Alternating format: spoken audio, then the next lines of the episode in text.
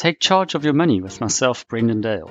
Conversations on all things personal finance, from budgeting, saving, investing, insurance, financial planning, debt, life goals, and more. Visit takechargeofyourmoney.blog for more content.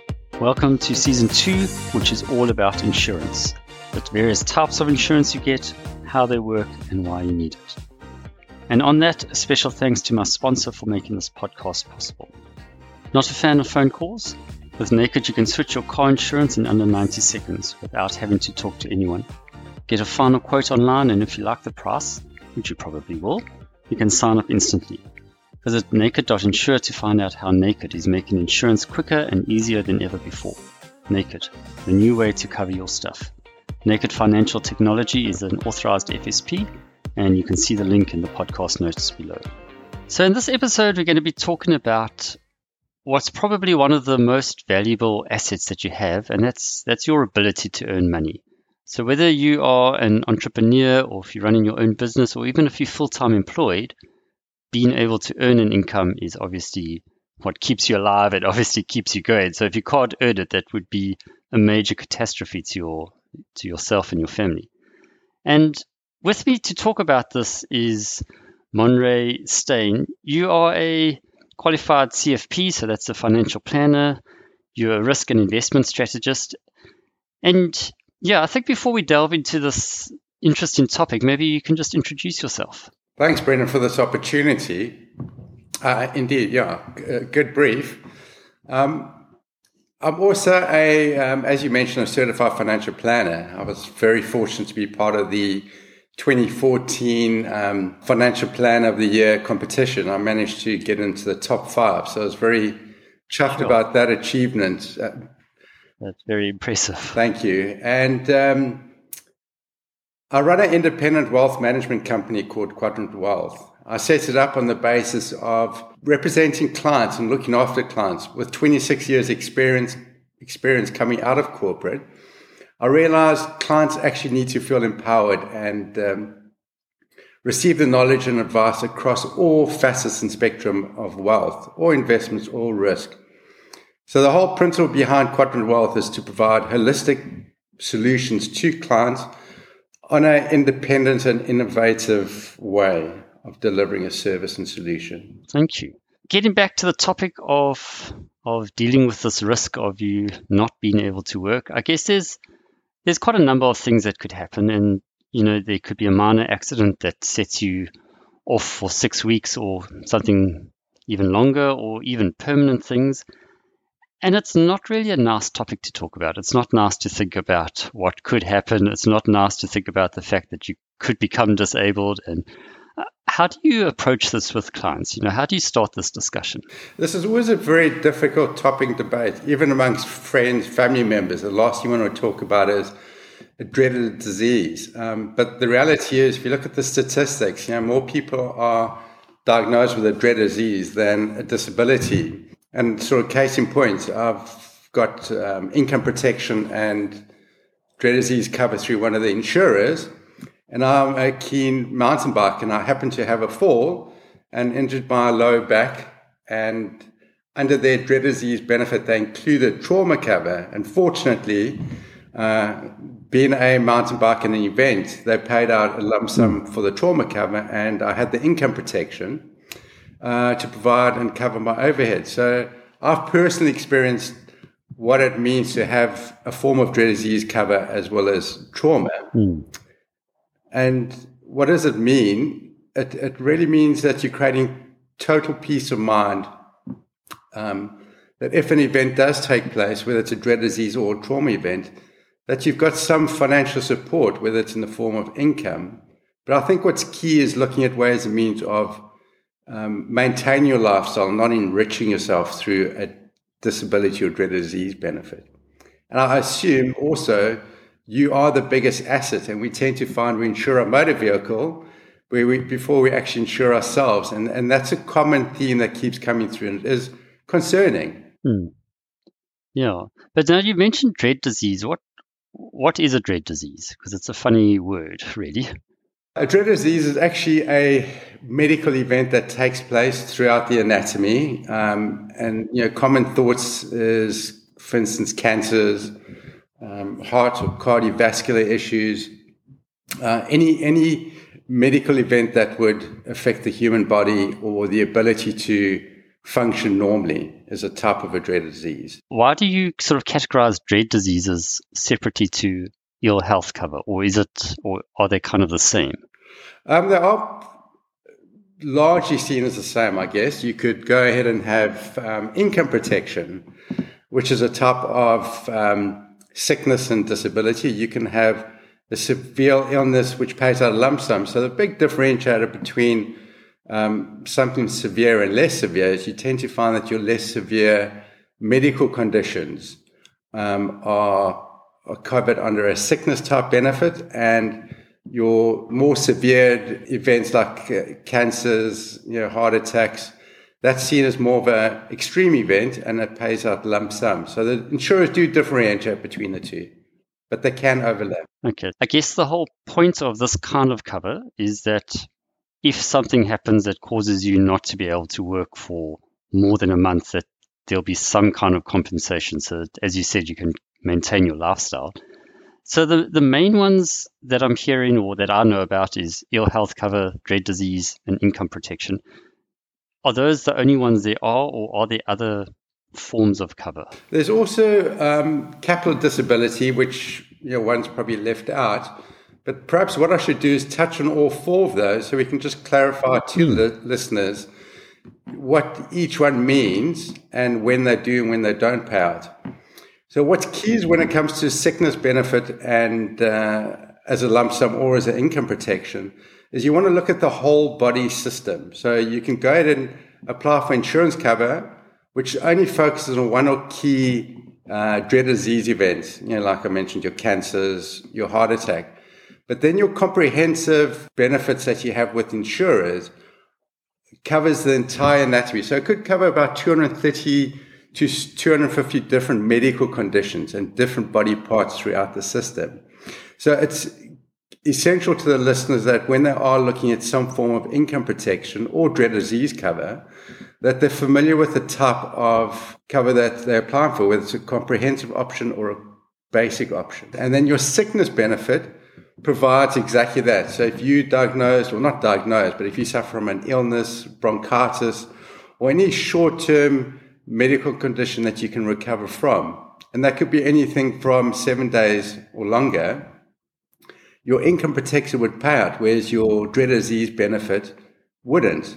So I think that's where a good combination of sickness benefits in an income form, as well as a lump sum dread disease benefit covering for major events, is a nice way to create a type of peace of mind when it comes to dread disease events. And talking about income protection, you said um, after seven days of being sick, you could claim. Would it be useful for someone who's full time employed to have that kind of cover if you've sort of got leave days already or you've already got sick leave that you could claim? That's a very good question. Um, so, most group benefits offer group life cover as well as disability. You do have uh, your annual leave, which works on a, cycle, a three year cycle. Um, but the problem there is your group risk benefits only covers disability. It doesn't cover a dreaded disease or loss of income. So let's assume something happened to you at work and you were hospitalized for three months, it's unlikely that your employer or the scheme would pay you uh, due to a medical condition. Your sick leave would pay out, your medical aid will cover medical bills, but you've still got your monthly expenses that need to be covered, you know, even while you're going through this re- period of recovery. Yeah, okay, I can see definitely how that's useful. But now, all these insurances, much like all insurances we have, I mean, it, it gets expensive if you're choosing to cover yourself with all these options. How would someone know, you know, how do you know what you actually need and how much cover you need? I, I think what's key is that you sit with a independent financial planner and you engage in dialogue where he can ascertain exactly what need and what benefit you're looking for. And that's very diverse. As I mentioned to you, You've got the income side of things as well as you've got the lump sum side. Um, you've got your budget and you've got your costing, so that will define and determine how much cover you have. and whether you go for a comprehensive option or a basic option.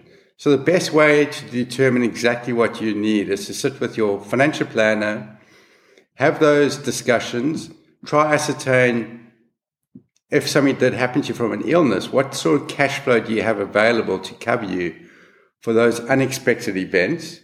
And whether you've got sufficient cash flow to actually cover those liabilities, whether it's in the form of a lump sum or an income. And we tend to find that insurance is the cheaper of the two or lesser of the two evils in terms of providing some peace of mind. And also, what you're saying is an independent planner obviously will will give you a far less biased approach and actually advise you more holistically, I think, than someone who just wants to sell you products. So that to me is always quite a quite a key thing to look out for. And added to that is one needs to be familiar familiar with all the different insurance companies and what type of dread disease they offer you. Um, the word, as you mentioned, is quite loose, dreaded disease. But what does dreaded disease mean? And it varies from insurer to insurer. So sitting with someone that deals with a number of different insurance companies can actually do a comparison and highlight the strengths and weaknesses or features and benefits of each dreaded disease plan. Okay. And then something just I'm thinking of now that you're mentioning with dreaded disease, if if your family's got a history of a particular disease, obviously you would disclose that on the form up front, but could you still get cover? It depend all depends on the risk appetite per insurer, and that's also quite diverse and varies from company to company. Hmm. So their claim statistics, their claim ratios will determine whether they're prepared to take on someone with a family history. Um, and perhaps you could just use cardiovascular or heart attack as an example. Uh, they'll look at your cholesterol levels. They'll look at the medical history. They'll look at any events that have taken place within your medical environment. And they will then go ahead and make a informed decision based on strict underwriting criteria. And it's always imperative to have full disclosure. Rather be in a position where an insurer declines your application than try a sneak, know, and, and avoid and, and lie to a degree about a particular question because you want the cover. Be transparent. You can either have your premiums at normal rates, um, it could be declined or it could be loaded. But it's all about risk management for the insurance companies and trying to make the product affordable for the for the member. Yeah, and I guess it would be you're wasting your money if you're lying on that form and onto disclosing things because then very easily they will decline your claim when when and if you actually need to claim. Absolutely, and they've got access to all records, and then it's not very mm. difficult to determine whether there has been a non-disclosure event or not. Yeah, so you're really doing yourself a disservice by by sneaking that in. Um, now, Monre, our circumstances obviously change over time, and you know all sorts of life events happen, and just the fact that we get older each year. How regularly or how often would you actually reassess, specifically now, income protection or dread disease, this kind of cover? How often should we relook at this?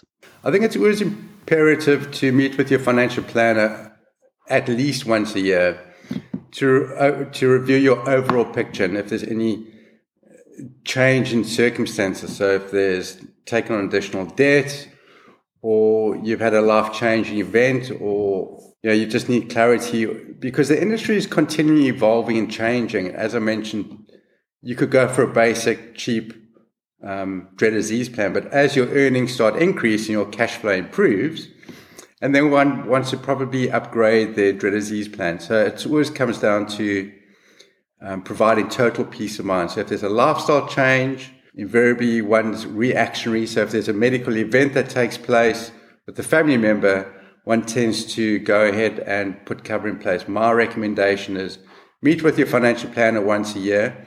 And when there's a medical event, oh, sorry, a life changing event, um, meet up and discuss it your financial planner should be a partnership.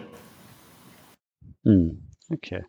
And let's say you've you've recently met a new financial planner or whatever, or maybe even your your regular planner, and you've you've come across a policy that you decided you no longer need, but you've been paying for it for five years. And I know the feeling. You kind of feel guilty cancelling a policy because now you've been paying for it all this time and you haven't had any value out of it. I mean, is there any value in keeping a policy once you've determined that you don't need it? Um, I suppose a policy is quite a loose word, but let's look at the individual benefits. So if you had to have a dreaded disease plan or a disability plan, and you've been paying towards it for the last five years, should you change?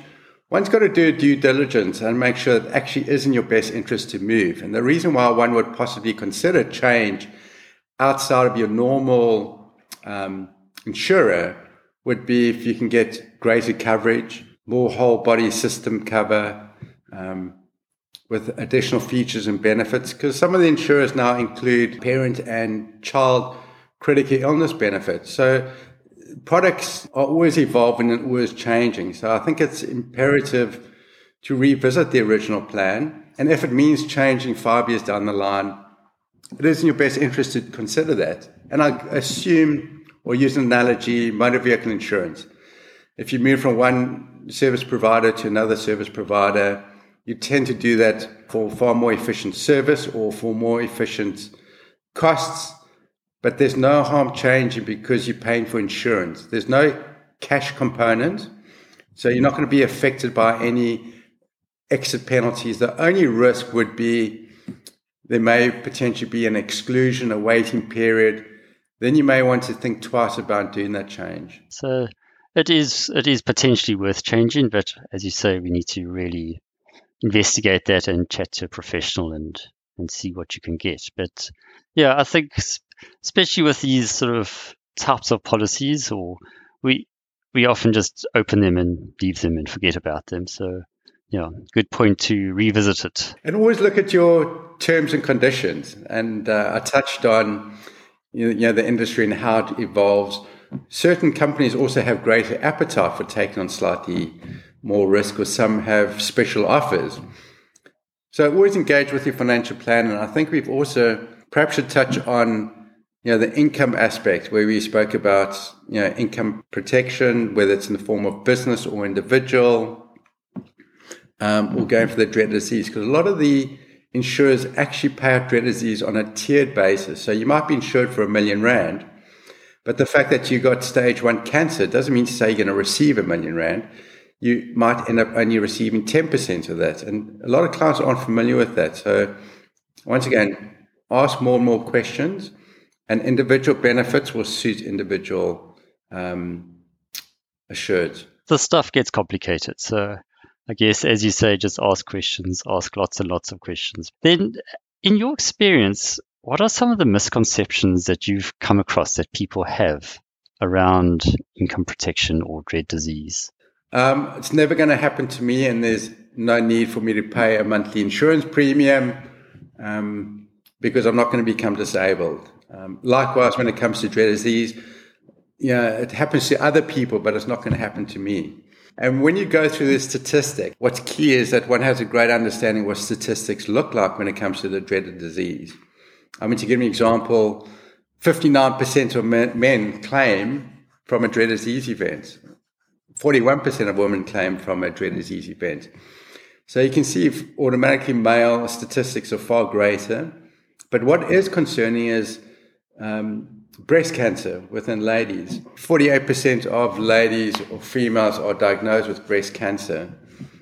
And um, 36, 32% of men are diagnosed with prostate and 36% with heart conditions.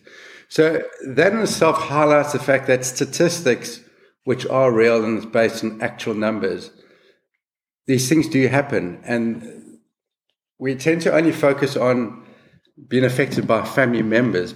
But if you look at the overall numbers and claims per insurer, it's unbelievable. And if you also look at COVID, I mean, we all, you know, being affected by COVID, your sickness benefits would have paid out for COVID. So you would have at least had some income protection, knowing that your expenses will be covered, even though you're unable to either, if you're a medical specialist, look after patients, or if you're a professional, have some peace of mind and you've got that protection.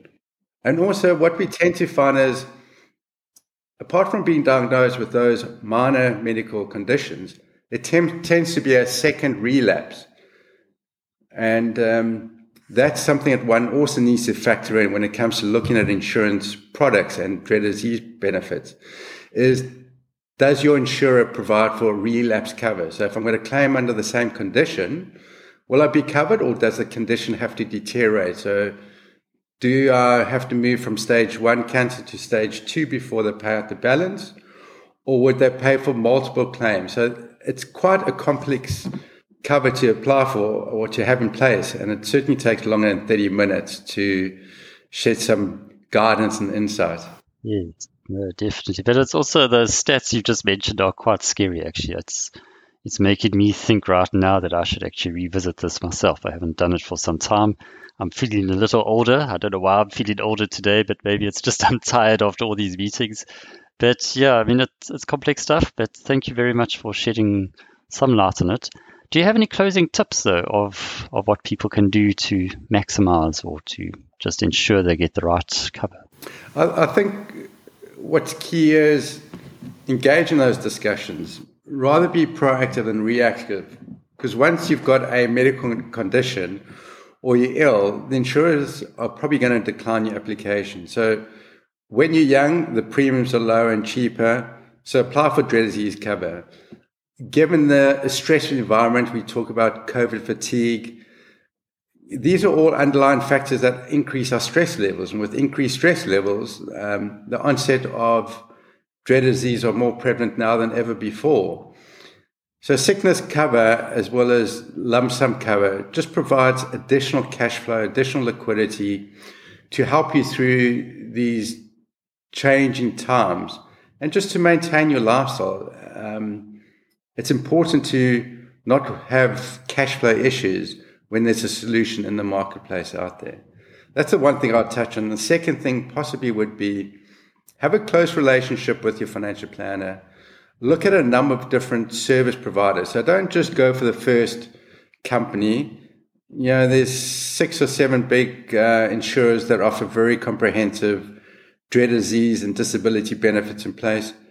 Ask your advisor to give you three or four different options and then work through a process of elimination that's actually tailored for your specific need. And look at also the, the funding mechanisms. And what I mean by funding mechanisms, there's different ways of paying a premium. So you can either pay a high premium now, but over time it's going to cost you less, or you can go for a discounted premium now and pay a lot more at a future date in time. So feel empowered, ask many, many questions, and um, no matter how basic the question might be, seek clarity and ask. Great. Thank you so much. And Monre, thank you for your time and for your expertise in this.